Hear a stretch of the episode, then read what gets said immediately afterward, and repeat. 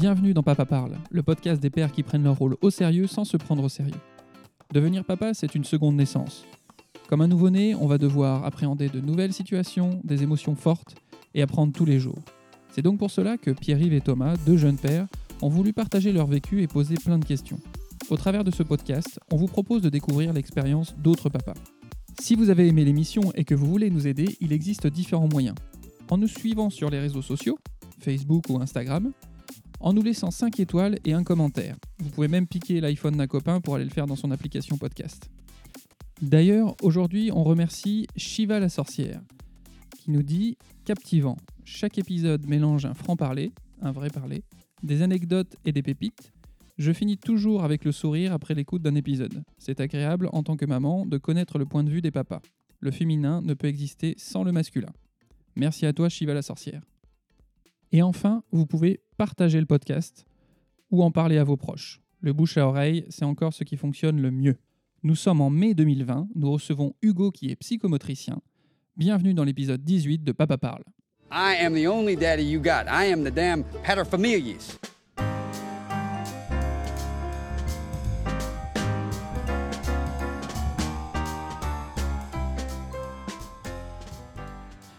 Eh bien, bonjour Bonjour Thomas Bonjour Pierre-Yves. Bonjour Hugo, qu'on reçoit aujourd'hui. Bonjour. Bonjour Pierre, bonjour Thomas. Alors aujourd'hui on reçoit Hugo, c'est une émission euh, donc un peu particulière, c'est la première fois qu'on fait ça. On reçoit pas euh, Hugo parce qu'il est papa, mais parce que c'est un, comment, un professionnel de la santé dans le paramédical. Euh, tu es psychomotricien. Est-ce C'est que ça, tu oui. peux, euh, euh, Est-ce que tu peux nous, voilà, pour ceux qui éventuellement ne te connaîtraient pas, euh, est-ce que tu peux euh, faire une petite présentation, euh, qui tu es, quel a été ton parcours? Donc, j'ai fait mes études de psychomotricien entre 2011 et 2014. Euh, J'en suis arrivé là parce que j'avais tenté d'être médecin, mais dans la pédiatrie, et je n'avais pas réussi. Donc, en me réorientant vers quelque chose qui se rapprochait toujours de mes goûts, de mes valeurs, euh, je me suis orienté vers le paramédical. J'avais hésité un peu avec la kinésithérapie, et puis finalement, la, toute la partie euh, psychologique, l'enseignement autour de la psychologie de l'être humain euh, qu'il y avait dans le cursus de psychomotricien m'a semblé génial, quoi, la combinaison des, des deux. Du coup, c'est vers ça que je me suis orienté. Oui, est-ce que tu veux bien même nous expliquer qu'est-ce que c'est que la psychomotricité? Ouais, ouais, ouais. Bah, je peux, hum, je peux vous donner la définition que moi je, à laquelle j'ai abouti après un petit peu euh, de- d'expérience, je dirais, parce que Ouais. c'est quelque chose de pas forcément évident quand on arrive à l'école de psychomotricité. psychomotricité. Il y a même, même certains professeurs peuvent nous dire que, euh, comment dire, il peut y avoir euh, autant de, de pratiques que de praticiens en fait. Euh, c'est pas, c'est pas une, c'est pas une rigueur, euh, pas une rigueur euh, scientifique, euh, bien que il y ait une, comment dire, une volonté d'aller plus vers ce sens-là maintenant. À l'origine, il y avait quand même plus. Ouais. À l'origine, il y avait quand même plus une, une dimension psychanalytique. Euh, en tout cas, moi, de ce que j'en ai appris à l'époque où j'étais à l'école, il y avait une grosse part de. Euh, comment dire, d'inspiration ouais, de la psychanalyse, et euh, mêlée à beaucoup d'observations, euh, mêlée aux expériences pratiques euh, des kinésithérapeutes aussi. Et donc, euh, enfin moi, le, comment je décris la psychomotricité aujourd'hui, c'est de manière simple. En fait, ce sont les, c'est le système qui nous permet de de contrôler la motricité de notre corps. Donc le système, c'est le, mélange du système nerveux, du système musculaire. C'est les influx nerveux qu'on envoie euh, pour contrôler nos muscles. Mais il y a la partie qu'on fait consciemment et la partie qu'on fait inconsciemment. Voilà. Et donc, euh, ce qui est là le plus subtil, je dirais, c'est la partie inconsciente. Tous- les muscles de notre corps que qu'on ne maîtrise pas volontairement et qui peuvent s'activer. Euh, bah, Il y a soit le, comment dire, la partie du système digestif, par exemple, qu'on ne maîtrise pas, mais on sait que tous ces muscles involontaires, euh, bon, ils, sont liés à des besoins euh, comment dire, ils sont liés à des besoins de simplement de se tenir assis, simplement de, de digérer ce genre de choses. Ils sont aussi liés à nos fonctions émotionnelles. Et c'est là que que l'on peut, comment dire, que l'on peut voir le, lien psychologie et motricité, c'est-à-dire que euh, en influant sur euh, nos postures et nos manières de bouger, on influence euh, tout l'ensemble de notre système musculaire, même les inconscients, et donc ça peut influencer, ça c'est la théorie, nos émotions. Et inversement, en travaillant sur les émotions, en travaillant sur nos pensées, en tout cas ce qui est en amont du contrôle de ces muscles involontaires, ben on peut améliorer la qualité du mouvement, la, la précision du geste, euh, l'efficacité, ce genre de choses. Donc, donc quel est quel est l'objet de, de ta pratique de, Quel est le genre de personne qui vient te voir et pourquoi? Quelles sont les demandes? Hmm. euh, Donc c'est beaucoup de, de soins auprès de personnes en situation de handicap. Donc c'est-à-dire qu'il y a enfin voilà, l'évolution de notre société a fait qu'on a défini une certaine norme hein, par l'observation. Et donc, euh, à partir du moment où une personne euh, n'atteint pas cette norme, que ce soit dans un, des, grands critères qu'on va dire qu'on a, euh, ben ça va forcément soulever une inquiétude pour l'environnement. Et donc, comment on va essayer de, ramener la personne le plus proche possible de la norme. Donc, nos critères à nous, ça concerne la motricité globale, ça concerne la motricité fine, ça concerne euh, les aptitudes à la communication et euh, à la prise d'information, donc la sensorialité. Est-ce que, est que tu aurais des, des exemples de, de, patients qui viennent te voir, des motifs particuliers? Alors moi, il n'y a pas de patients qui viennent me voir parce que je pratique pas comme ça. Mais disons que ceux qui travaillent en, en libéral, par exemple, les, praticiens libéraux, la majorité de leur patientèle est constituée de euh, d'enfants avec des difficultés scolaires, donc troubles de, l'écriture. Euh, ça peut être aussi, euh, comment dire, des troubles de l'attention, des difficultés en fait à se concentrer, à, suivre un cours suffisamment longtemps. Ça peut être les troubles qu'on appelle 10, donc bah, par exemple, trouble de l'écriture, on dit dysgraphie, mais il y a aussi la dyslexie. Il y a plusieurs professions qui traitent ce genre de trouble. On n'a pas tous les mêmes méthodes. Euh, donc, euh, donc ça, c'est la, la, majorité de la patientèle des praticiens libéraux, mais il y a aussi, euh, on peut recevoir aussi des enfants avec des troubles. voilà, quand tu as des hémiplégies, voilà, le mot me revient. Mmh. Les hémiplégies, ce genre de choses, où c'est comment dire comment dire c'est là c'est la, la, la, fonction qui n'est pas efficace quoi le tu n'as pas le, le, matériel biologique pour euh, pour faire le mouvement ouais non je disais on considère souvent enfin on, prend en compte euh, trois trois facteurs je dirais euh, quand on approche un nouveau patient c'est son vouloir son pouvoir et son savoir donc en gros son vouloir est-ce que le, problème, il vient du fait qu'il ne, qu'il ne veut pas, en fait, peut-être, pour une raison qu'on va essayer d'explorer? Est-ce que c'est euh, un problème qui vient de, du fait qu'il ne sait pas son savoir? En fait, il n'a tout simplement pas encore appris, ou il n'a pas eu l'expérience qui lui a permis d'acquérir la, bonne connaissance.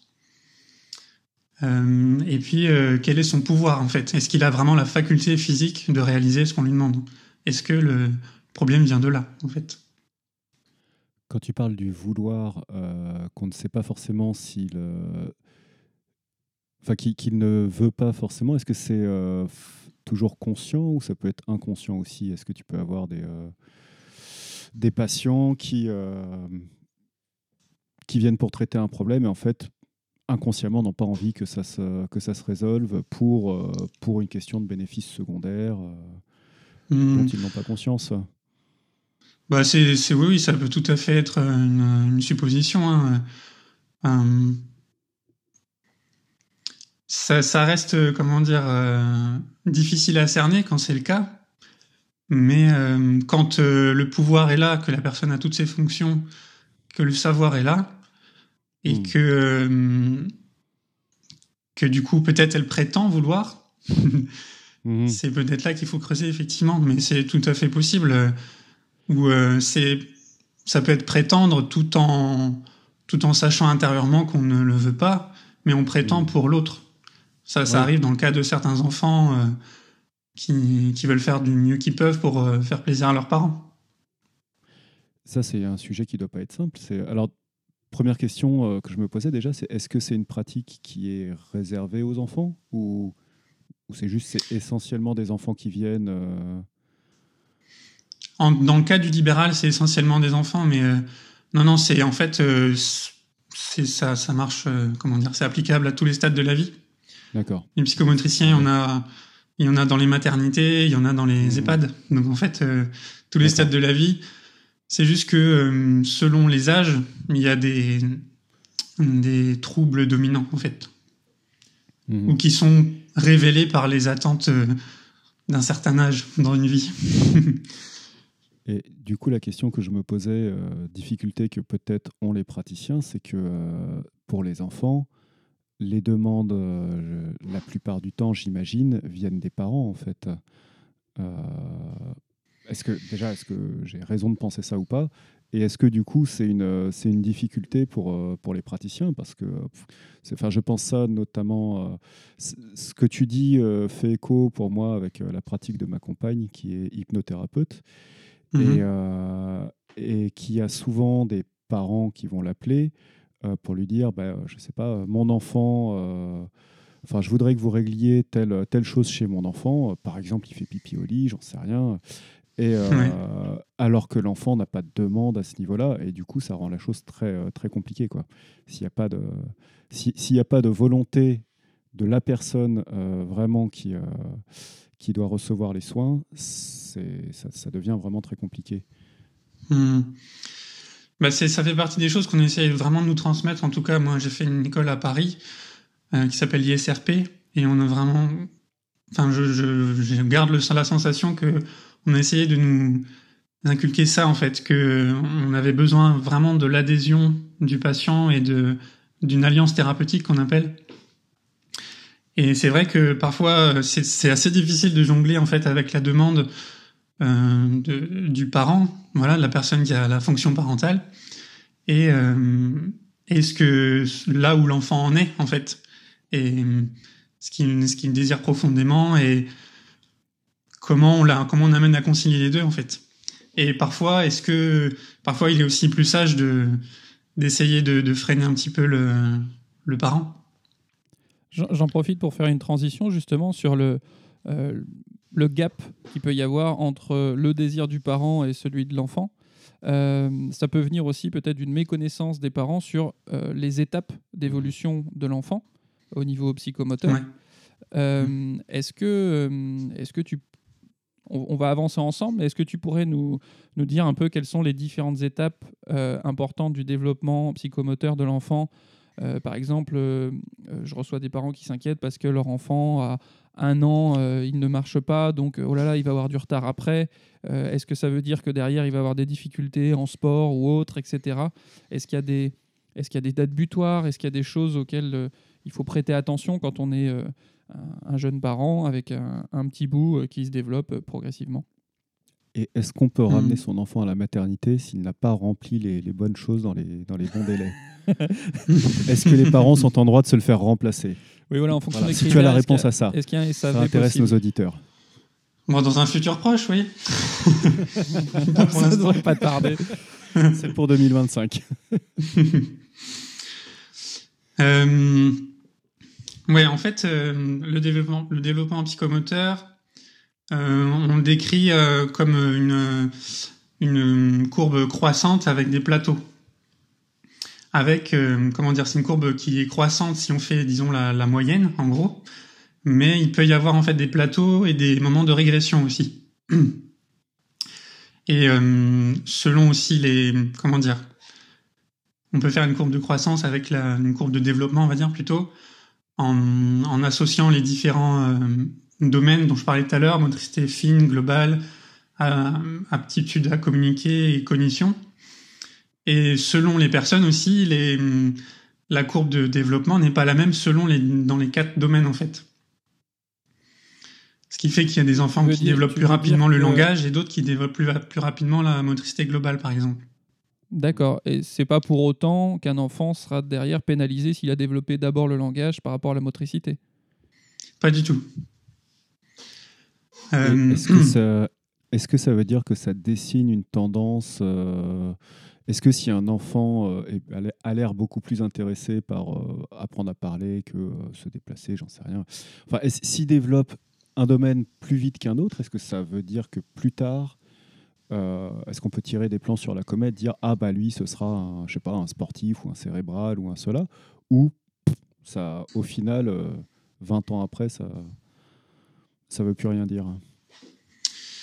Euh, Je crois qu'il y a tous les cas. On peut, on peut faire des plans sur la comète et puis l'histoire nous montrera que on avait raison et puis l'histoire peut aussi nous montrer qu'on n'avait pas raison en fait enfin, voilà, on peut, on peut discuter avec des gens tout autour de nous. Euh, comment dire les, La famille peut témoigner d'un comportement. Bah oui, on peut témoigner d'un comportement étant enfant et dire euh, bah, après, euh, il a évolué vers complètement quelque chose de différent. Et encore une fois, on peut se dire, bah, en fait, selon aussi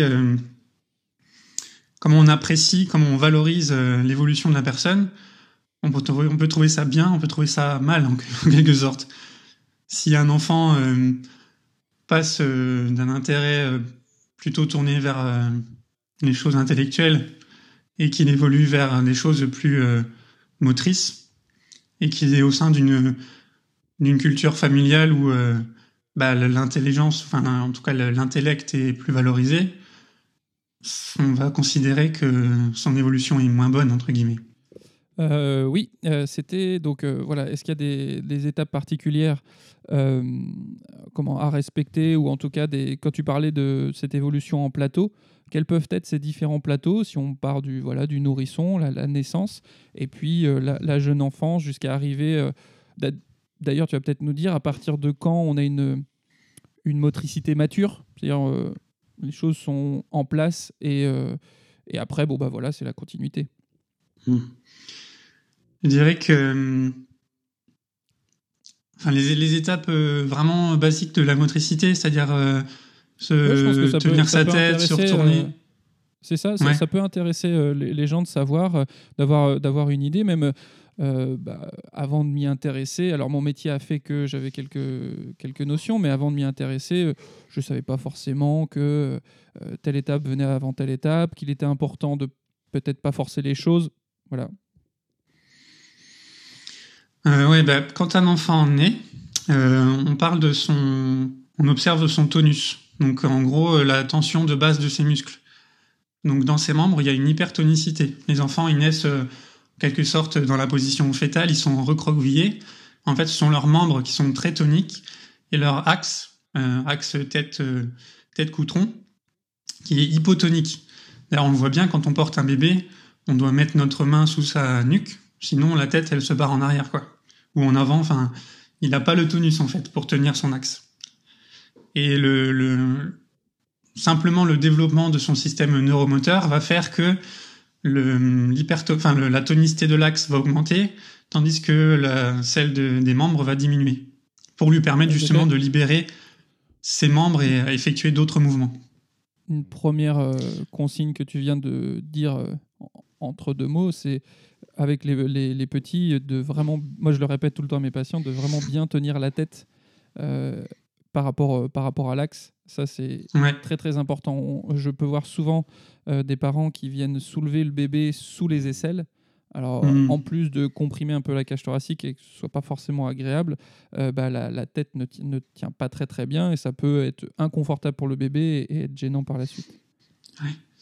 Et hum, je rajouterais du coup, ça me fait penser à ça, quand on porte son bébé, vu que lui, justement, il ne maîtrise pas son axe, que c'est très très très très difficile pour lui, voire impossible selon l'âge de tenir son axe, euh, les, deux points sécurisants, c'est effectivement la nuque et sous le bassin.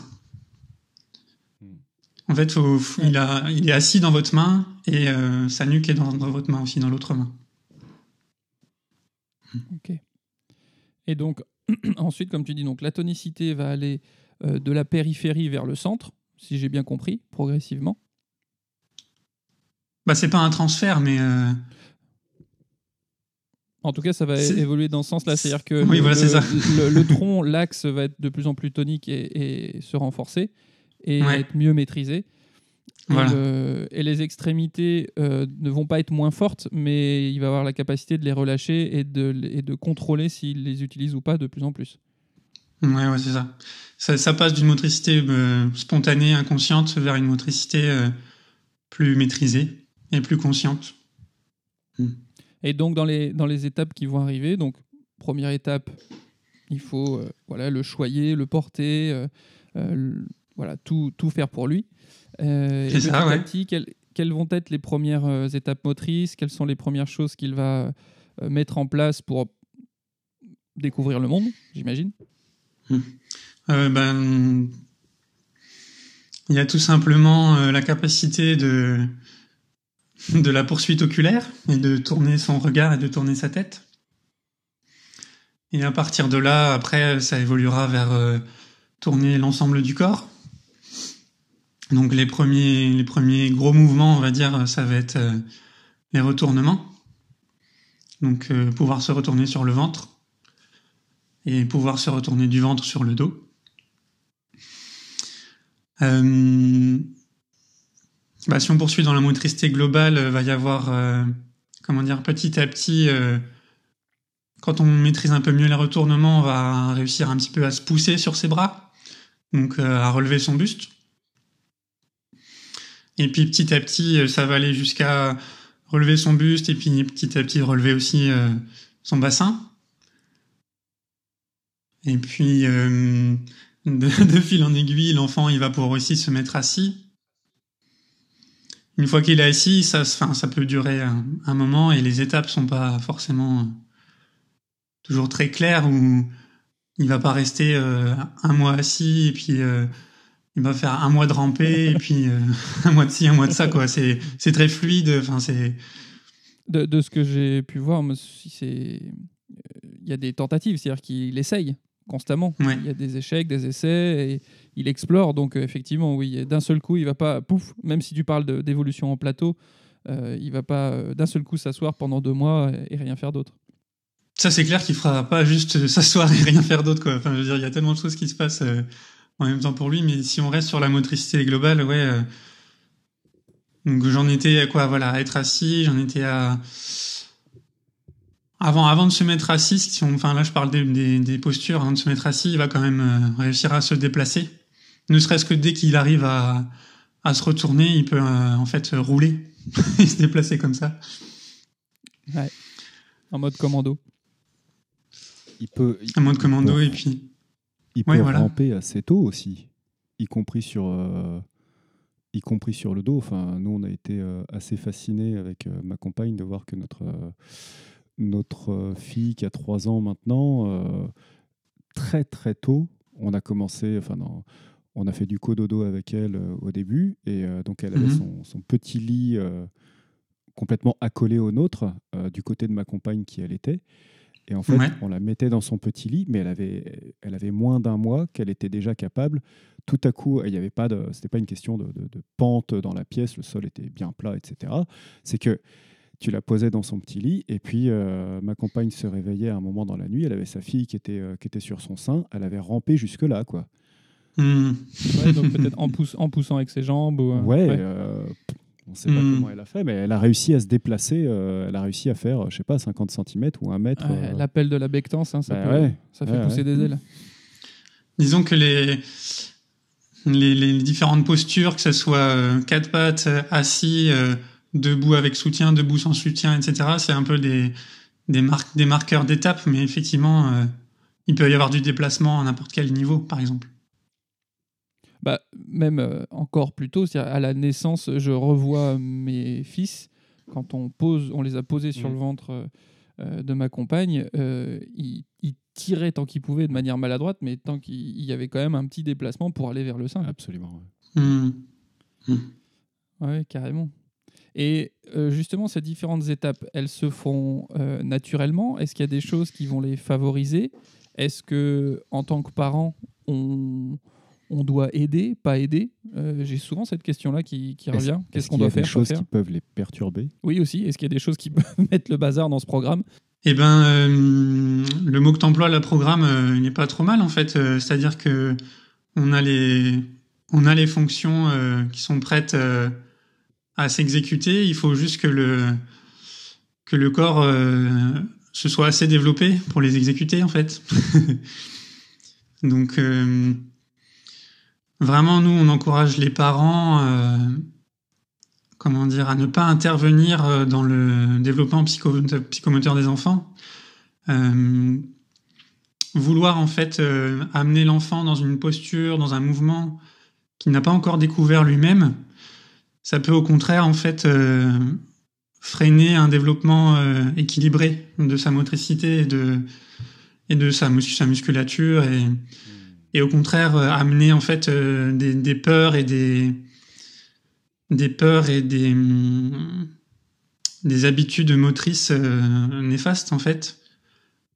Si, bah voilà, comme on disait, un enfant qui n'a pas, par exemple, appris à s'asseoir par lui-même et que je décide de l'installer assis, en fait, ça va créer une, une insécurité chez l'enfant parce que il n'a pas développé les- la musculature et les systèmes euh, les, les schémas moteurs qui lui permettent d'accéder à cette posture, mais aussi d'en descendre. Ce qui fait qu'il se retrouve en quelque sorte coincé dans la Mhm. posture en essayant de tenir l'équilibre et il peut potentiellement à se raidir et à, hum, et à craindre en fait, euh, à craindre cette posture.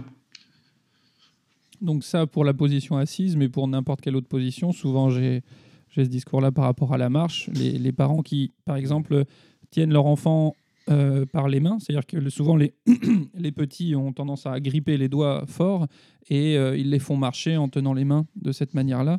Euh, je pense que c'est un peu précoce et c'est pas nécessaire.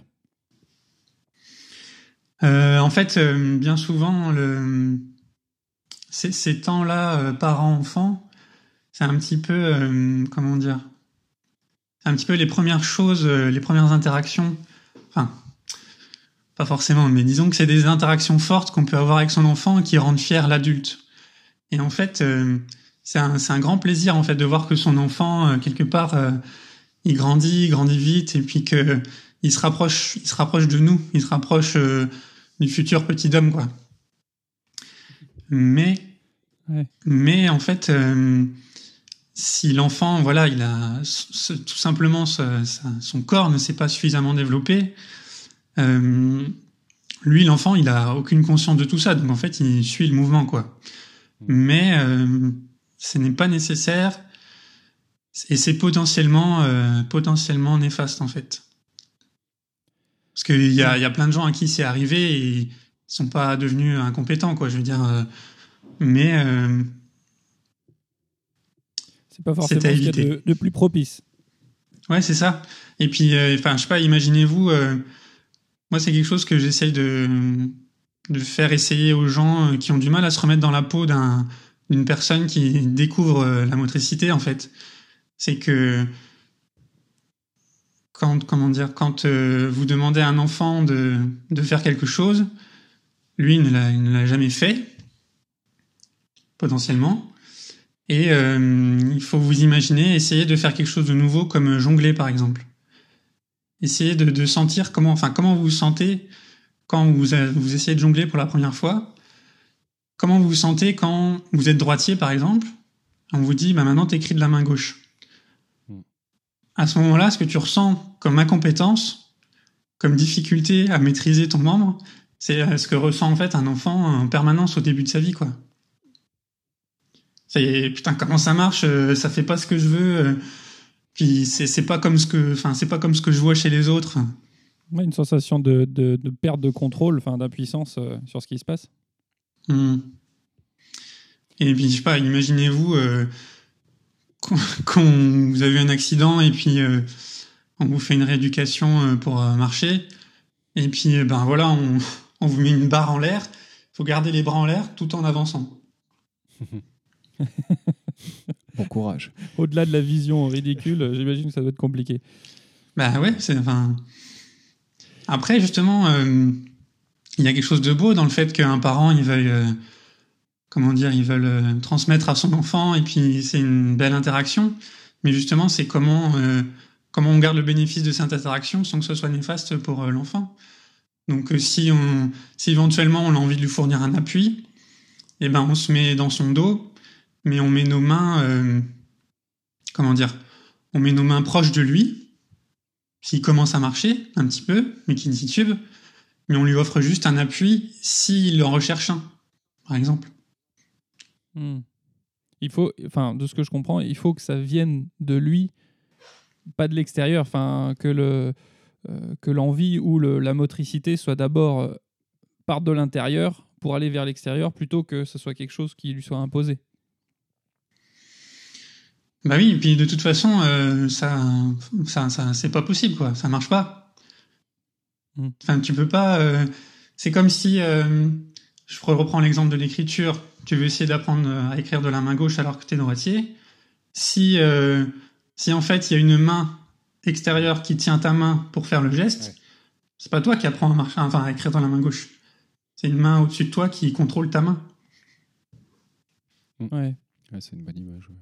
Et hum, disons que voilà, euh, malgré tout, tu des parents qui sont euh, peut-être soucieux de bien faire. euh, que- quel, bon, on a compris qu'il ne faut pas forcer l'enfant à se mettre dans une position qu'il n'a pas pris par lui-même, mais est-ce qu'on peut hum, euh, créer un environnement propice à, son développement? Est-ce qu'il y a des, choses qui peuvent être faites ou installées, que ce soit par certains jeux ou certains cadres? Hmm. Euh, à mon sens, euh, c'est le. Par- je pense par exemple, euh, ouais. Je pense par exemple, est-ce que est-ce que c'est bon qu'il soit dans un, dans un parc avec des barreaux Est-ce que est-ce qu'il vaut mieux qu'il soit sur un tapis puis on le laisse explorer comme ça? Est-ce qu'il faut qu'il ait des choses autour de lui ou alors un espace vide? C'est plein de questions qui peuvent apparaître. Hmm. Euh, donc il y a, il y a plusieurs réponses selon les contextes et selon euh, le besoin. Exemple de voilà de deux, deux parents, premier enfant, une maison donc sans animaux euh, et euh, on va dire les, le matériel, standard, euh, le berceau, le- la table à langer, un tapis de sol peut-être, des choses simples sans chercher à en rajouter. Ouais, ouais. Donc, en fonction de l'âge, voilà. Un nourrisson, donc c'est en gros jusqu'à un an. Euh, un tout petit, euh, comment dire, il a besoin principalement d'être, euh, enfin, il a énormément besoin d'être porté. Il a besoin de la proximité de l'adulte. Du coup, comment dire, le, déposer, peu importe que ce soit sur un tapis, au sol ou dans un transat ou quelque part, bah, si possible, on réduit ce temps-là au maximum. Mais après, euh, enfin, il y a plein de contraintes de la vie euh, qui fait que on est obligé de poser notre, notre bébé à un moment donné, quoi. Mais disons Ça, que Ça, ça, Ouais. c'est important quand même. Tu, tu viens de nous dire, euh, un nourrisson jusqu'à un an, il faut le porter, il faut que l'adulte ou enfin, un adulte le porte autant que, aussi- autant que possible. autant que faire se peut, ouais. Ok. Ça, c'est quelque chose d'assez, euh, ouais. Je pense, je pense que c'est une notion qui n'est pas euh, universellement adoptée ou, ou dans, notre, dans notre société. Non, parce que euh, qui peut être vue comme très contraignante.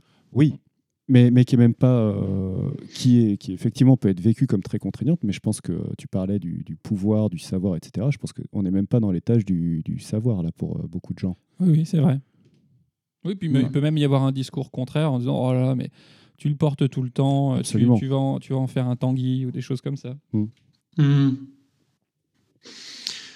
Et euh, ouais, en fait, enfin, je dis vraiment autant que faire se peut parce qu'on a énormément de contraintes euh, qui, qui nous obligent à, à nous libérer, euh, à nous libérer, à nous à nous séparer, quoi. Euh, et du coup, voilà, quand on a ces contraintes et que. Ben après, des, des contraintes, ça peut être aussi des contraintes, euh, comment dire, euh, de psychologiques en fait. Hein, quand euh, parfois on est trop fatigué et que qu'on n'y arrive pas, quoi, qu'on n'a pas envie. euh, Enfin, je veux dire, euh, c'est c'est- c'est- c'est c'est un fait, quoi. hein, parfois, on n'a pas envie. Donc, euh, se forcer à ce moment-là, on risque de transmettre quelque chose de pas bon non plus à l'enfant. Donc, euh, c'est pas forcément. Oui, il faut quand même, faut quand même pas s'oublier et, et respecter ses besoins de parents euh, euh, pour pas arriver à des, des situations de grande fatigue et justement euh, des pétages de plomb euh, Oui. qui pourraient plus nuire à, à l'enfant et aux parents. quoi. Hmm. Euh, après, quand je dis nourrisson, l'âge de 1 an, euh, donc en fait, euh, pareil, c'est c'est toujours l'observation de notre enfant qui doit principalement nous, nous guider parce que l'enfant qui est prêt à la découverte et qui a acquis plus de motricité et que, ben voilà, s'il n'a pas besoin, euh, on va pas, on va pas le forcer à rester sur notre dos ou sur notre ventre euh, jusqu'à un an et à l'âge de ces un an, bah voilà, c'est bon, euh, je, peux- te poser quoi. faut, faut être attentif et observateur. C'était, faut être attentif à ce que l'enfant, enfin, attentif vers où va l'enfant. Si, si, si- je dirais qu'il y a une pensée simple, peut-être qui pourrait nous guider, c'est euh, que en fait un enfant, euh, on peut considérer peut-être que euh, il est dans un développement équilibré et sain pour lui, euh, tant qu'il est dans la recherche de plus d'autonomie en fait. Et que on voit que ses moyens physiques se développent dans ce sens-là, que ses, tous ses besoins, toutes ses demandes vont dans ce sens-là. Il y, a, il y a un équilibre à trouver parce qu'un enfant, ben voilà, qui, qui veut devenir autonome parce que ses parents sont insupportables, c'est pas bon non plus. Mais Il veut prendre son indépendance à partir. Ouais, ça. marche, il s'en va. Le- la question de départ, c'était sur euh, l'aménagement et comment on fait pour éviter ou Ouais. Favoriser. façon générale, oui, que peuvent faire les, parents pour. euh, pour soit favoriser l'évolution Ouais. psychomotrice, soit éviter de, de, la, de nuire à cette euh, évolution. Hmm. Euh, bah, je dirais, je dirais euh, pour favoriser, c'est numéro un euh, le jeu. Jouer avec ses enfants et être. Parce qu'en fait, ils, ils ne font que nous copier. Et il n'y a rien de plus simple que de jouer pour montrer un milliard de choses et que ça passe avec, avec bonheur. Et quand, quand tu Euh, dis ils, ils prennent exemple sur nous, quand on parle de jeu, euh, ça peut être aussi euh, jouer à des choses de la vie quotidienne. Jouer euh, à faire la cuisine, euh, jouer à mettre la table. euh, Enfin, je, pose, je dis ça parce que Ouais, ouais. euh, on- on- j'ai pu des fois me sentir obligé de devoir constamment faire un vrai, enfin un jeu, jeu de société, euh, Lego, etc. Et puis à me dire, Mhm. euh, et puis à culpabiliser quand je devais faire les, les tâches de la vie quotidienne, alors qu'on peut, on peut aussi en profiter pour jouer. C'est euh, comment il s'appelle déjà l'auteur euh, C'est Peter Gray, je crois, qui fait une définition du jeu dans son livre. et il donne euh, une définition du jeu comme euh, quelque chose euh, où il y a des, des règles qui sont euh, acceptées par l'ensemble des joueurs. Et le jeu, en fait, ce qui fait sa notion de jeu, c'est que il n'y a pas d'obligation de temps de participation. C'est-à-dire que quand, quand tu es dans le jeu, le jeu est, est fun et bon parce que tout le monde respecte les mêmes règles, mais il est fun et bon aussi parce que je sais que je peux m'arrêter quand je veux. Ok. Mm. Très bien. Oui, ça peut Mm. se prêter. On peut tout faire dans- à partir de là. Voilà, c'est ça. Donc, euh, je te montre la cuisine. Pour l'enfant, c'est un jeu. Il y a des règles. Il faut pas euh, mettre sa main sur le feu. Il faut pas allumer le gaz euh, sans. Enfin, tu vois, plein de choses comme ça. Mais par contre, euh, tu voilà, tu, tu, participes. Quand t'en as marre, t'arrêtes. Mais si ça devient euh, là, euh, enfin, il faut que tu ailles jusqu'au bout et que tu, tu dois faire comme ça et comme ça et tant que t'as pas atteint ce stade-là, euh, tu, enfin, c'est pas fini quoi. Je t'oblige. Là, on sort du jeu, on rentre dans le travail. Ouais, c'est- enfin, un, tu soulèves un truc que, en tout cas, je trouve important, parce que tu peux, en faisant ça, même transformer un, un jeu de société ou un- ce qui est à la base vraiment un jeu-jeu, un jouet, Mhm. Ouais. en contrainte et c'est plus un jeu. On a déjà pu, euh, moi ça m'est arrivé des fois de dire, euh, euh, bah attends, tu m'as fait sortir tout le jeu, sortir le plateau, machin et tout. maintenant qu'on a commencé la partie, on va finir quoi. Et, Mhm. et en fait, euh, bah, c'est plus un jeu à ce moment-là. Ben, oui et non, parce qu'en fait, euh, faut, faut, comment dire, bon, ça reste des enfants, donc euh, tu peux pas établir des règles trop dures au départ, mais il y a aussi dans le jeu, il y a la notion de partage des règles. Et effectivement, toi au début, tu commences le jeu, tu t'es dit comme règle, ben on va aller jusqu'à la fin de la partie. Ouais. Tu vois? Mais la règle, la règle n'était pas partagée avec ton partenaire de jeu. Oui, c'est Mhm. peut-être le fait de bien les, bien les nommer et que ça soit clair pour tout le monde dès le début, peut-être. C'est ça, parce que finalement, celui qui respecte pas les règles du jeu, à bon, enfin, au bout d'un moment, il est, il est plus accepté dans le groupe de jeu. Tu vois? Hmm. ça, ça- Tu tu- tu t'exclus aussi en ne, ne respectant pas les règles. Euh, ok. Je, je re- je reviens un peu sur l'évolution motrice. Euh, Ouais. Je parlais par exemple des, des- Non, mais on, on digresse beaucoup, mais j'aime beaucoup. Euh, On parlait par exemple des parcs avec des barreaux, de le, le- le cadre pour l'enfant passé un an quand il commence un peu plus à se déplacer. euh, voilà, on peut des fois avoir peur en se disant oh là, faut surtout pas qu'il grimpe sur certaines choses, donc on enlève, on enlève tout. Euh, est-ce que euh, voilà, est-ce qu'il y a des, choses, est-ce jusqu'où on met les contraintes, jusqu'où on met le cadre, ou alors qu'est-ce qu'on permet ou on permet pas? Ouais, ouais, ouais. Euh, bah ça, c'est quelque chose euh, enfin, que je travaille, euh, moi particulièrement, parce que j'ai travaillé en crèche et j'y travaille encore.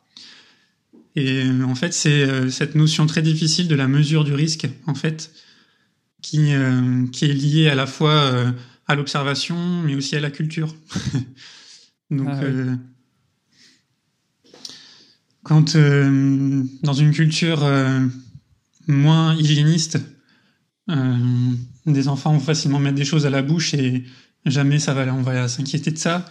Dans une culture plus hygiéniste, euh, ça va être, on va mesurer le risque comme important euh, de mettre euh, un asticot dans sa bouche, par exemple. C'est plutôt d'actualité d'ailleurs. Mhm. Voilà, c'est ça. Il y a donc, euh, ouais, c'est ça, c'est comment on mesure le risque et quand est-ce qu'on décide d'intervenir en fait. Mais le risque euh, est nécessaire en fait à l'évolution aussi de l'enfant. Aucune prise de risque, c'est Ah oui. c'est- c'est un vrai crève-cœur quoi pour un enfant. Bah oui, vu que, enfin, vu qu'a priori il ne fait que faire des choses qu'il n'a jamais fait de sa vie, Mm. il y a toujours Mm. une prise de risque. Il y a toujours euh, la possibilité euh, de mal le faire. De, de, de toute façon, tu me dis si je me trompe, on l'a déjà dit dans l'émission, apprendre c'est se tromper. Donc il y a bien Oui. un moment, il va y avoir des moments où il va y avoir des Mm. bûches, des choses comme ça. Effectivement, je pense que ça appartient à chacun de, de donner les limites et euh, je, je, je me pose encore la question avec euh, mes enfants qui, euh, bah, a priori, je pense qu'ils sont assez moteurs et ils grimpent partout et voilà. Où, mettre, euh, où mettre la limite. Et puis des fois, je vois bien qu'ils sont capables et qu'ils veulent tenter. Et... Mais ce qu'il y a, c'est que ma peur est tellement forte ou la, la crainte est tellement forte. Bon, je leur dis, écoute, moi, ça me fait peur. Euh, donc c'est pour ça que je vais Mhm. rester quand même à côté. tu vois. Je- J'ai confiance dans le Mais fait que tu peux le faire, mais, euh, mais ça me fait flipper. C'est un, un très bon compromis. hein. C'est, ce qu'on, ce qu'on essaye de faire un maximum aussi dans les, dans les établissements d'accueil euh, pour les jeunes enfants. C'est-à-dire que quand euh, le doute existe sur le, le potentiel danger d'une action, donc euh, grimper sur un meuble, lancer quelque chose, etc. euh, si, euh, si on ne sait pas, si on ne sait pas si euh, enfin, c'est moi qui ai trop peur ou si c'est l'enfant qui fait un truc trop dangereux, on se rapproche et on peut dire bah écoute, là moi je sens j'ai une crainte pour toi, donc je me rapproche de toi si, si jamais il y a besoin. Donc ça permet un petit peu de se rassurer en tant qu'adulte qui a l'expérience de mille et une gamelles et euh, ça permet à l'enfant d'expérimenter quand même dans un cadre un petit peu plus sécurisé certes, mais d'expérimenter expérimenter quand même euh, son, de réaliser son projet moteur, comme on dirait. Je, dis ça parce que surtout pour mon grand, euh, bah, des fois il me, il, me, il m'enguirlande. C'est un, un grand mot, mais quand il voit que je veux rester à côté ou que je veux l'aider, il, il a une forte, euh, un fort besoin de me dire non, euh, moi je veux le faire tout seul, vraiment. Hmm. Je vais y arriver tout seul. Donc il, il me dit non, non, non, euh, laisse-moi. Donc il y a, il y a quand même un, un équilibre à trouver euh, là-dessus. Parce que je, sens- il- je sens qu'il il veut, il veut, il veut qu'on nous faire comprendre qu'il est capable, quoi. Oui, après, il est dans son Mhm. rôle en disant, euh, en disant laisse-moi. Et toi, tu es Oui. dans ton rôle en disant euh, là, je vais quand même rester euh, à côté. Voilà. Ouais, C'est- ouais, ouais. Euh, ouais, ouais, c'est toujours l'observation en fait. Hein, euh, quand euh, il se passe quelque chose comme ça, euh, s'il y a le temps de penser à ça, bien sûr. hein, quand euh, il s'apprête à se jeter dans le vide, on va pas réfléchir trop longtemps. Mais euh, c'est euh, qu'est-ce qu'il m'a déjà montré cet enfant? De quoi il est déjà capable? Euh, Est-ce qu'il m'a déjà étonné finalement? Est-ce que j'ai déjà été surpris par ses capacités? Et si euh, la réponse est oui, que j'ai déjà vu faire plein de choses. Et est-ce que je l'ai déjà vu se mettre vraiment en danger? Et à quel point Enfin, est-ce qu'il s'est régulièrement blessé ou pas? Ça, c'est des Ouais. questions qu'il faut se poser avant de, avant de mettre des, avant de, enfin, en mesurant le risque en fait. Un enfant qui tente beaucoup de choses mais qui se blesse jamais, Oui. euh, on peut, on peut se dire qu'on lui laisse un peu plus de, de mou, quoi. Tu vois? Il peut tenter un peu plus. J'étais assez, assez étonné. Bah oui, oui, euh, mon grand qui, qui court partout. euh, au final, les fois où il s'est fait mal, vraiment mal, euh, c'était vraiment pas de bol. C'est-à-dire un sol glissant qui n'était pas prévu ou ce, ce genre de choses. Mais toutes les fois où j'ai vraiment eu des gros coups de chaud, il lui est jamais rien arrivé. Et même quand Mhm. il s'agissait de, de l'escalier, par exemple, monter descendre l'escalier, ça c'est un sujet qui peut revenir souvent. Ouais. Est-ce qu'on met des barrières à l'escalier ou pas? Euh, en fait, euh, au début, il s'est jamais jeté dans l'escalier. Il- Par contre, il a balancé beaucoup de trucs dans l'escalier. Mhm. Il a étudié, il a Ouais. étudié le truc. Il a bien vu que il y avait un. Alors, il le nommait pas, mais la gravité était là et que quand on laissait tomber un truc, ça rebondissait jusqu'en bas, quoi.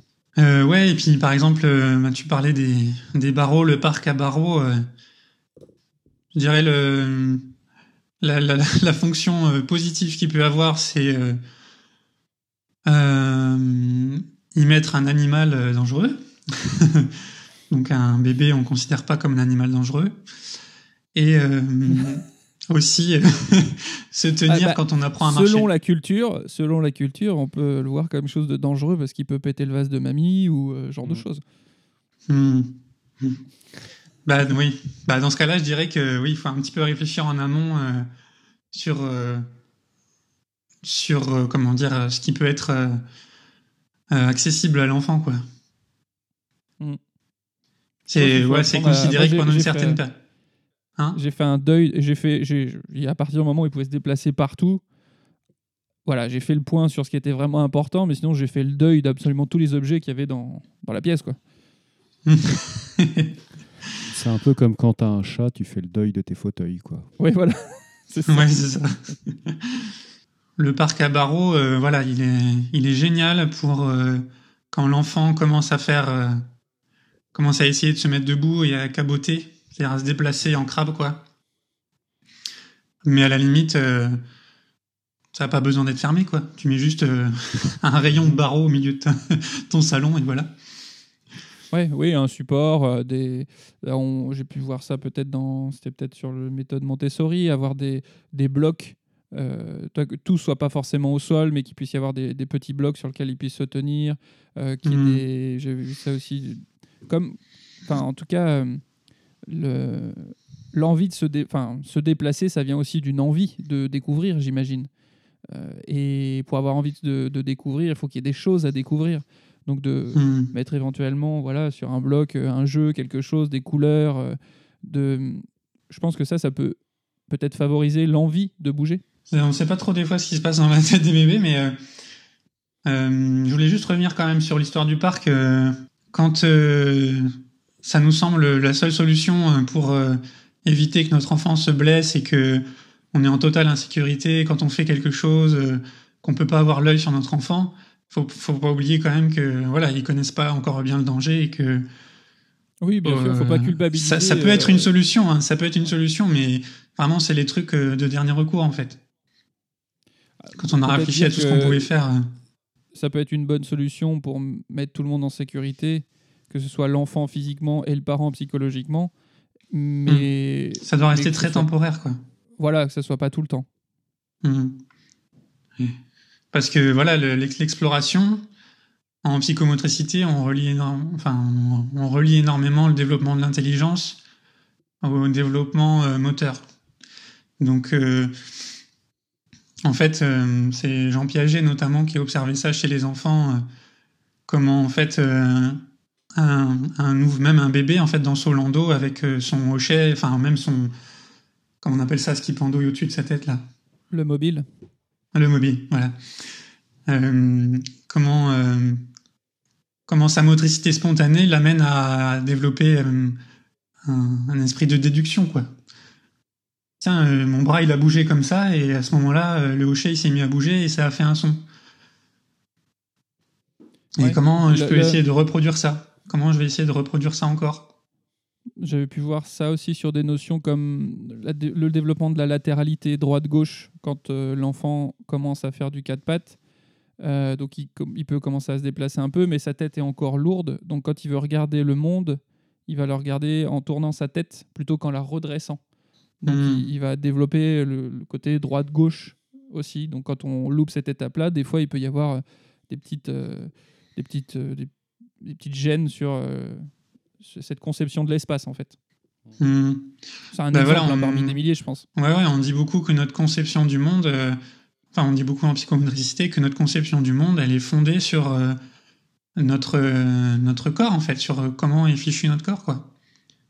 Mais, euh, enfin, un exemple tout bête, euh, enfin, c'est peut-être un peu simpliste, mais euh, un, un oiseau, il voit le monde, euh, il, a, il a la troisième dimension, quoi, tu vois.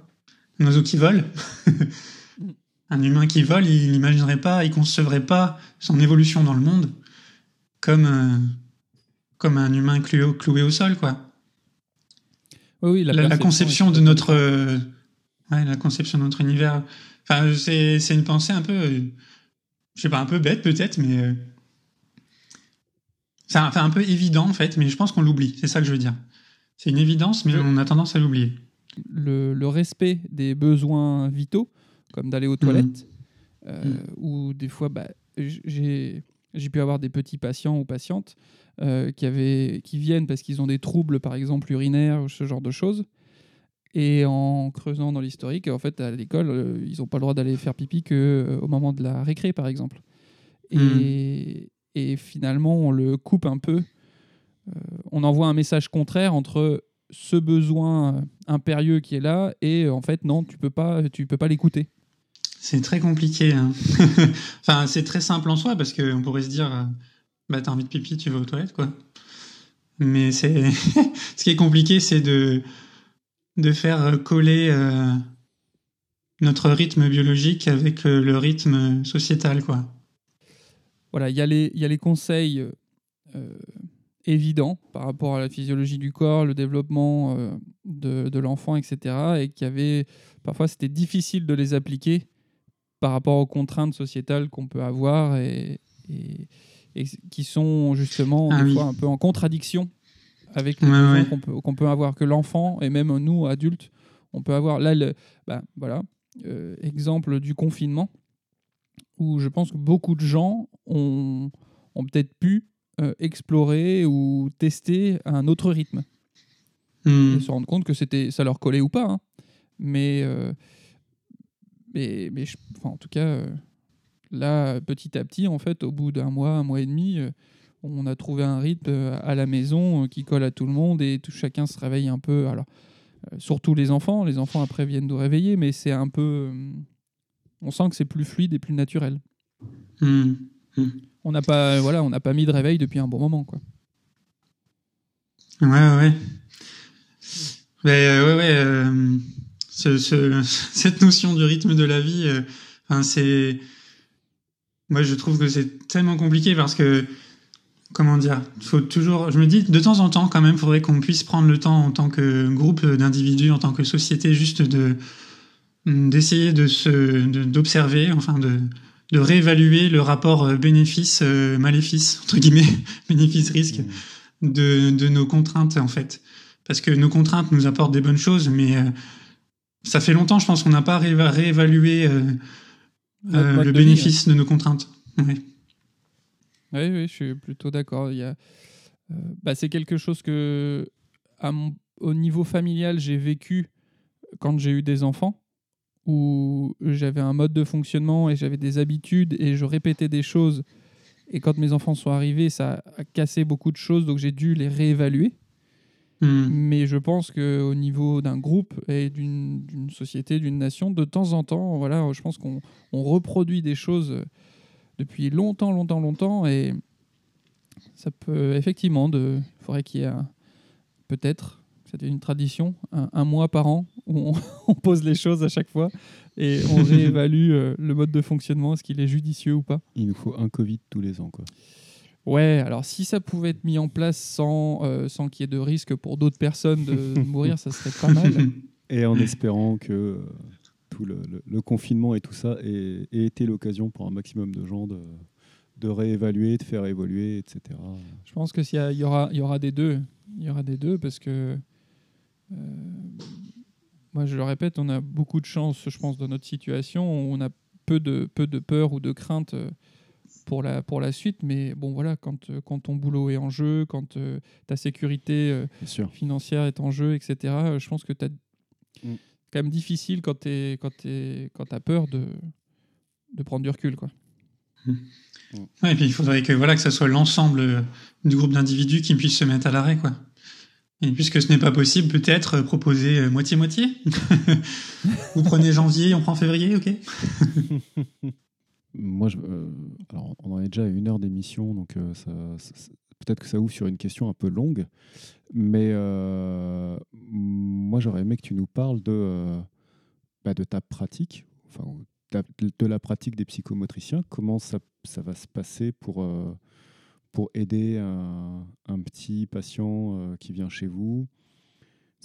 En quoi va hmm. consister votre action? Ouais, donc euh, là je vais dérouler le, processus habituel. Donc généralement il y a une, première alerte qui vient de l'enseignante, enfin du professeur des écoles, qui vient d'un membre de la famille, qui vient d'un médecin et euh, qui fait qu'à un moment donné, l'enfant est orienté vers le psychomotricien, toujours avec une prescription médicale, c'est une obligation. Euh, à partir de là, bah voilà, on va avoir un, entretien avec euh, avec la, famille, enfin les, les tuteurs quoi, voilà, et l'enfant.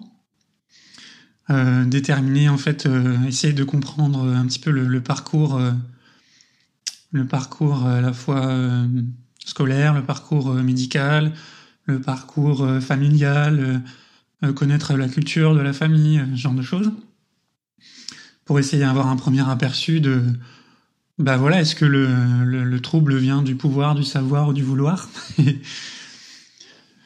Généralement, quand on arrive chez le psychomotricien, il y a déjà pas mal de choses qui ont été essayées.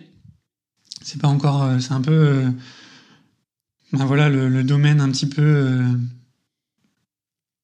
comment dire euh, euh, qui paraît un peu mystérieux quoi voilà ce rapport du corps et de l'esprit il est peu il est peu répandu quand même disons dans la culture populaire quoique aujourd'hui ça ça se démocratise parfois avec des pratiques ouais et c'est ça que je trouve fou parce que ce rapport entre esprit et corps il est quand même assez évident. Si tu demandes à quelqu'un, ben voilà, là tu vas faire un discours sur un sujet que tu connais pas devant 200 personnes. Bon, bah, il y a fort à parier qu'il se mette à transpirer, qu'il a envie d'aller aux toilettes. Y a, voilà, là, on l'a tout de suite, le mmh. rapport.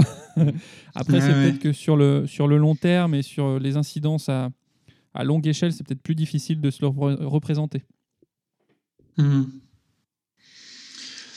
Donc euh, voilà, quand on arrive chez le psychomotricien, il y a cet entretien. Ensuite, euh, ben voilà, on prévoit selon voilà ce qui a été euh, révélé, découvert, annoncé, etc. On peut prévoir un, ensemble d'épreuves et de tests qui permettent voilà de jauger les aptitudes de, de, la personne. Ça, ça peut. L'entretien, en fait, un bilan, ça peut prendre. Un bilan complet, ça peut être assez long. hein. Ça peut être euh, jusqu'à 3 heures, parfois 4 heures. Mais ça, c'est quand on s'est très poussé.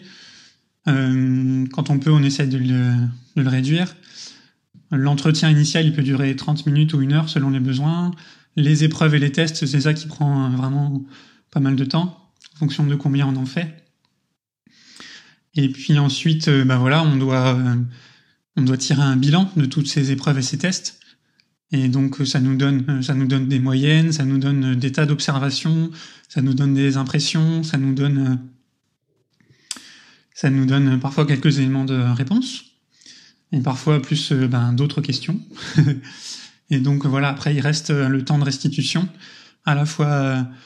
Enfin, je sais que de ce que je sais de moi et de mes collègues, on essaye de toujours faire cet entretien et cette restitution en présence de l'enfant et de ses parents, parce que ça concerne l'enfant et par rapport à l'alliance thérapeutique, c'est très important. Et donc, euh, si le si ce bilan révèle que euh, bah voilà, on est en mesure d'apporter quelque chose, un soin euh, utile à l'enfant, et ben on va proposer un certain nombre de séances ou alors un certain rythme de séance.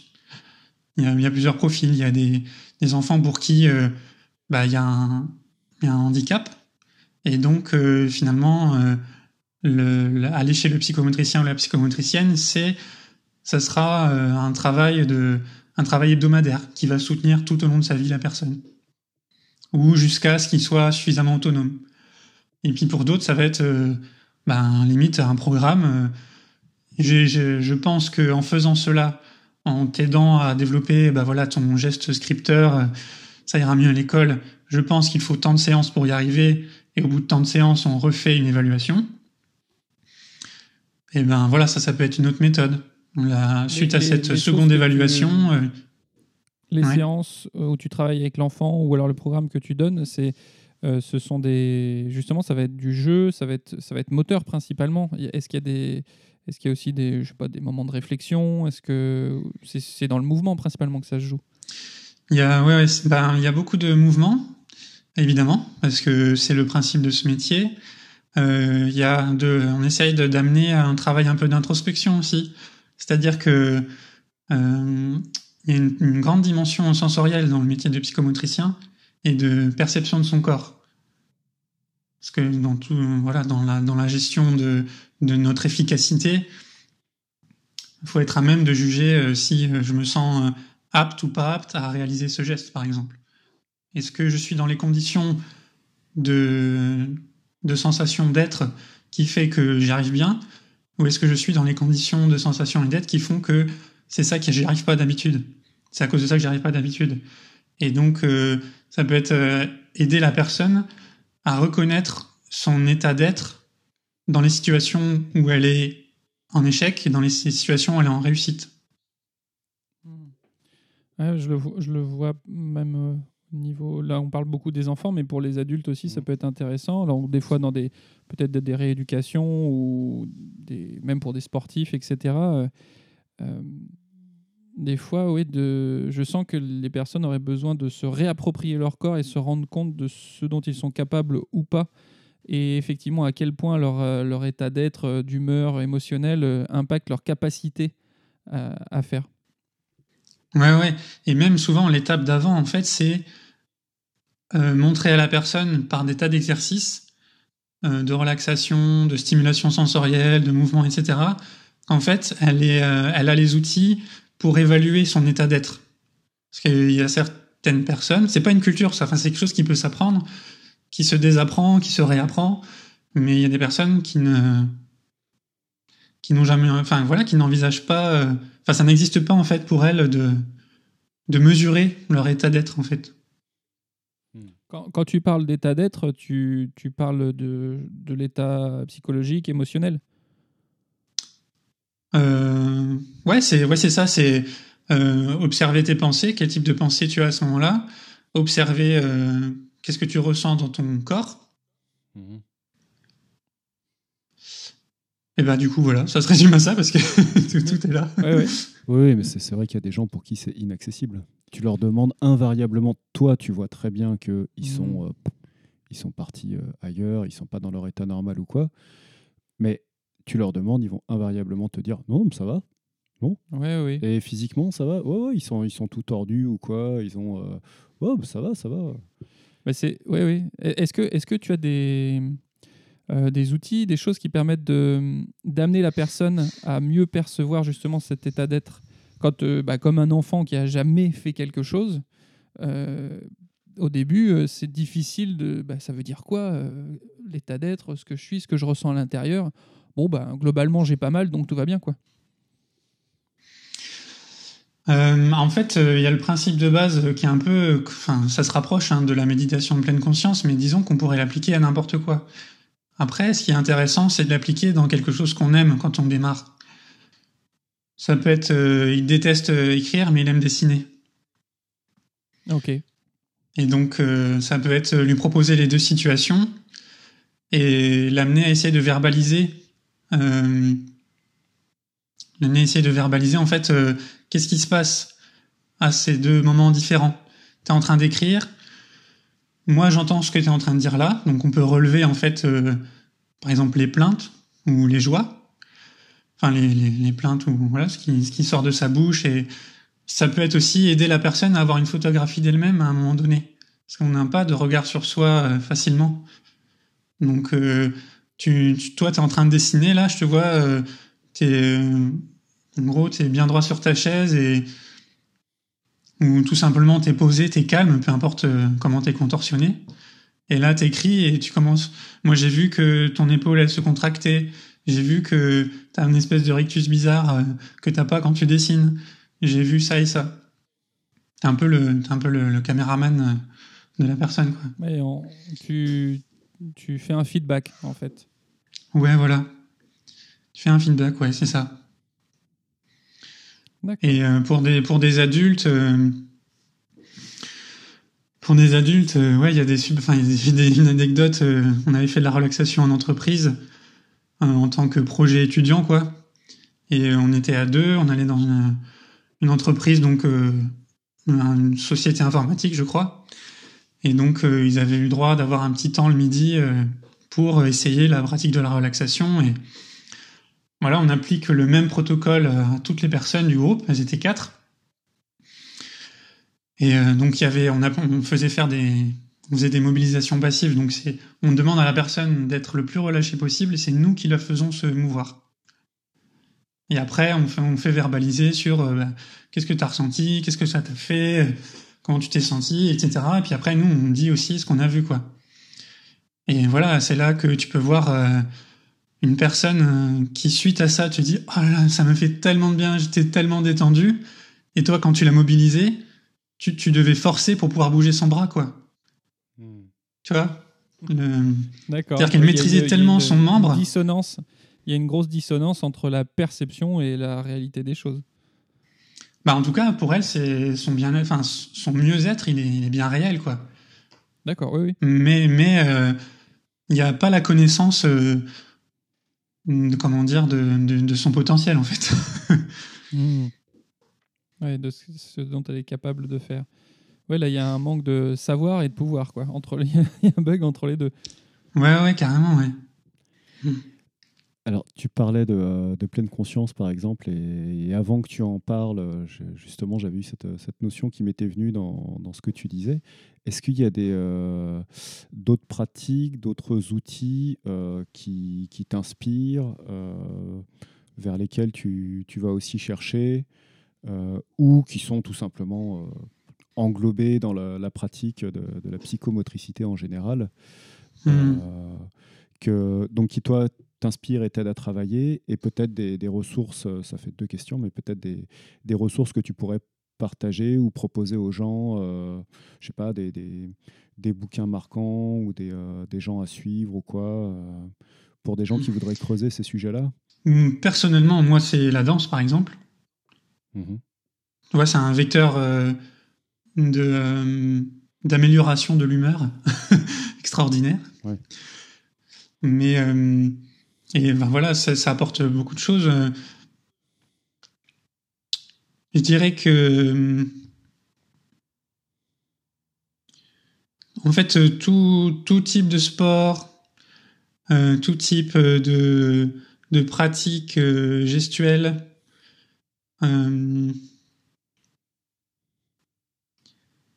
Enfin, en fait, ce que je peux te donner comme réponse, c'est une réponse personnelle. Après, toutes les réponses sont bonnes. à partir du moment où tu, tu expérimentes ton corps et que tu, euh, tu le challenges un petit peu, mais sans, enfin, sans aucune violence, quoi. Je veux dire, euh, simplement. Euh, Peut-être en étant un petit peu joueur, quoi. jamais fait. Ouais, être un petit peu joueur et puis. et puis, quand on parle de la prévention du vieillissement euh, neurologique, ben voilà, c'est faire un petit peu de gymnastique du cerveau. Euh, c'est pas euh, faire des mots croisés, quoi. Enfin, c'est bien, hein mais il n'y a pas que ça, quoi. Oui, peut-être de, varier ce que l'on fait et de, de temps en temps, quand tu parlais de, de se challenger, c'est tenter des choses qu'on n'a jamais faites, de, de relancer un peu euh, bah, ce qu'on fait quand on est enfant, c'est-à-dire d'apprendre tout le temps, d'apprendre à nouveau à faire des choses, que ce soit physique mmh. ou intellectuel. Ouais. C'est ça. Et bon, si ce serait sympa de faire une réponse un petit peu plus cadrée, euh, par exemple en psychomotricité, on utilise euh, le, la médiation eau, l'eau. En fait, le fait d'être dans l'eau, c'est quelque chose euh, c'est une expérience euh, finalement euh, assez extraordinaire, mais on l'oublie parce que ça apporte des sensations, comment dire, de contenance comme rien d'autre, quoi. Bon, à part les tenues en cuir ultra moulantes, asphyxiantes. Alors, je préfère l'eau, mais. Ouais, je... voilà, c'est ça. je préfère la piscine ou la mer. C'est ça. Mais il y a l'eau, il y a beaucoup l'eau qui est utilisée. Euh, il y a la, la, zoothérapie et l'équithérapie, c'est énormément utilisé. Mhm. D'ailleurs, même maintenant, les personnes sont spécialisées en fait dans l'équithérapie et la zoothérapie. Le, le contact à l'animal, en fait. Avec, avec les animaux, oui, d'accord. Le contact à l'animal et tout le, tout le retour qui te fait sur. Euh, comment dire C'est le dialogue, en fait, qu'il y a entre les corps. Voilà. On appelle le dialogue tonique. Oui. Hmm. Euh, on utilise et puis après tous les parcours moteurs quoi. Ça c'est les, enfants ils adorent mais même des fois les n'importe quel stade de la vie mais mhm. les parcours moteurs ils adorent quoi. Bah oui oui. Ouais voilà. L'acrobranche c'est génial. Bien sûr. c'est ça. Même à à l'armée ils jouent à ça. Hein. Parcours oui, ah bah euh, C'est-à-dire bon les grands gamins quoi l'armée. Euh. Et puis mais après, tout, voilà, tous les jeux de manipulation euh, et euh, d'utilisation de la main et donc euh, de la peinture, de la pâte à modeler, de l'argile. Hmm. Bon, c'est les seuls qui me viennent maintenant, mais il y en a une infinité, quoi. Hmm. En gros, tu es en train de nous dire que nous ne sommes pas que des cerveaux, qui...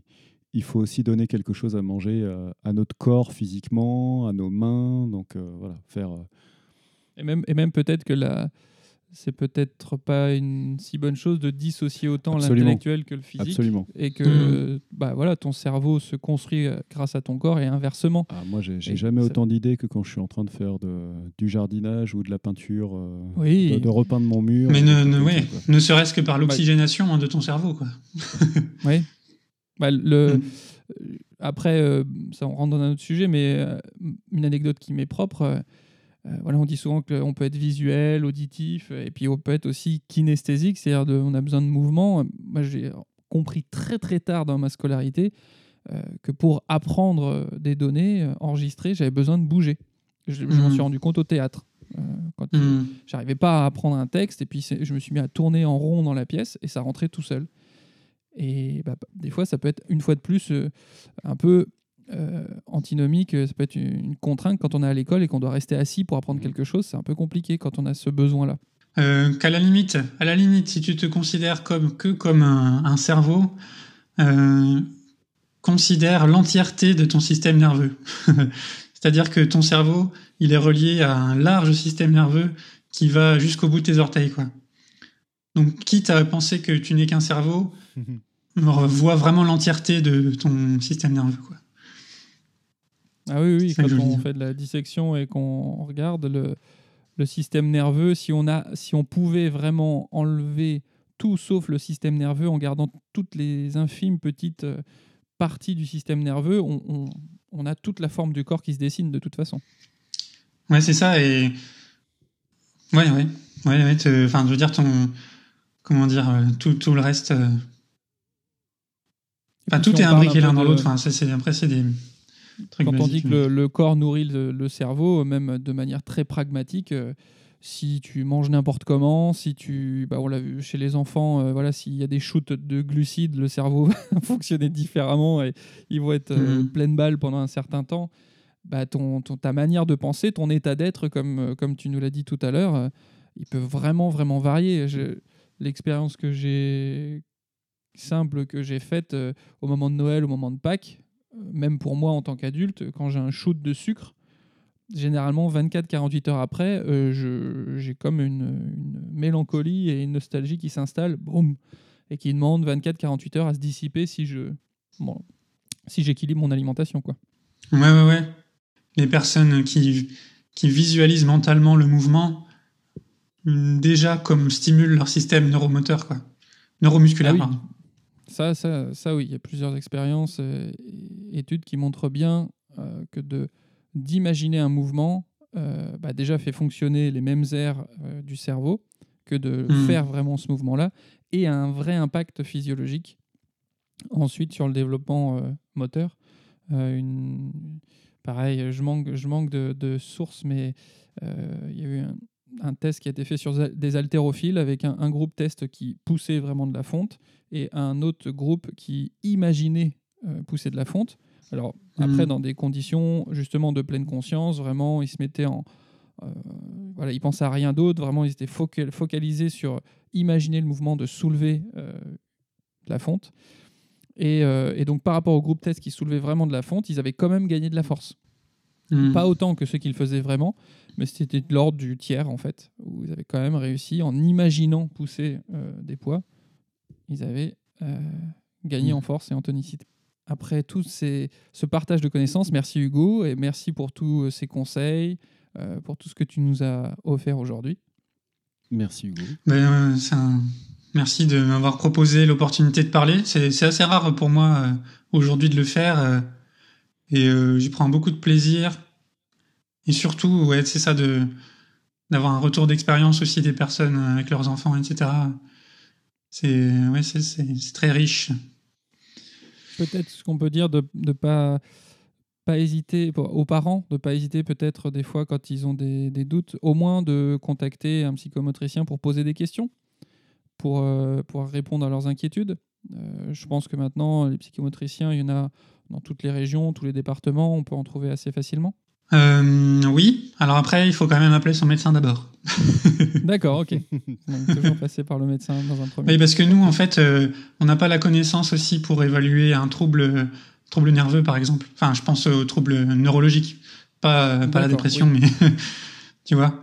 Il faut d'abord que le médecin il élimine tous les facteurs euh, biologiques corporels euh, que nous on ne connaît pas, Mhm. quoi. Enfin, qu'on a pu euh, voilà survoler, mais euh, Hmm. quand il arrive chez nous, euh, voilà, faut que faudrait pas passer à côté, tu vois. Ouais. Faudrait pas passer à côté c'est important. Donc, ok. En tout cas, merci beaucoup Hugo. Et euh, voilà, ça m'a donné Merci envie à de refaire des émissions comme ça avec des professionnels Ah de ouais, santé. Il y a plein de choses à apprendre, ça peut répondre à beaucoup de questions, beaucoup d'inquiétudes, euh, savoir ce qu'il y a à faire, pas faire. Euh, et puis, comme tu l'as dit aussi, euh, ben, savoir observer son enfant, prendre le temps d'observer, se faire confiance un petit peu aussi. Bah, bah, moi, je, voilà, ça, ça, ça serait vraiment ça mon mot de la fin. euh, on a plein de ressources bibliographiques, etc. On a plein de ressources euh, vidéo, on a plein de ressources de témoignages, etc. Euh, c'est, c'est super et tout à plonger dedans, mais il faut quand même vraiment euh, garder l'observation comme ressource principale, quoi. Et bien sûr, ces mots. On vous dit au revoir. Merci d'avoir écouté jusque-là. Au revoir Hugo. Au revoir Thomas. Au revoir Pierre-Yves. Au revoir Hugo. Salut les gars! Et on vous donne rendez-vous à la prochaine émission. Ciao Salut.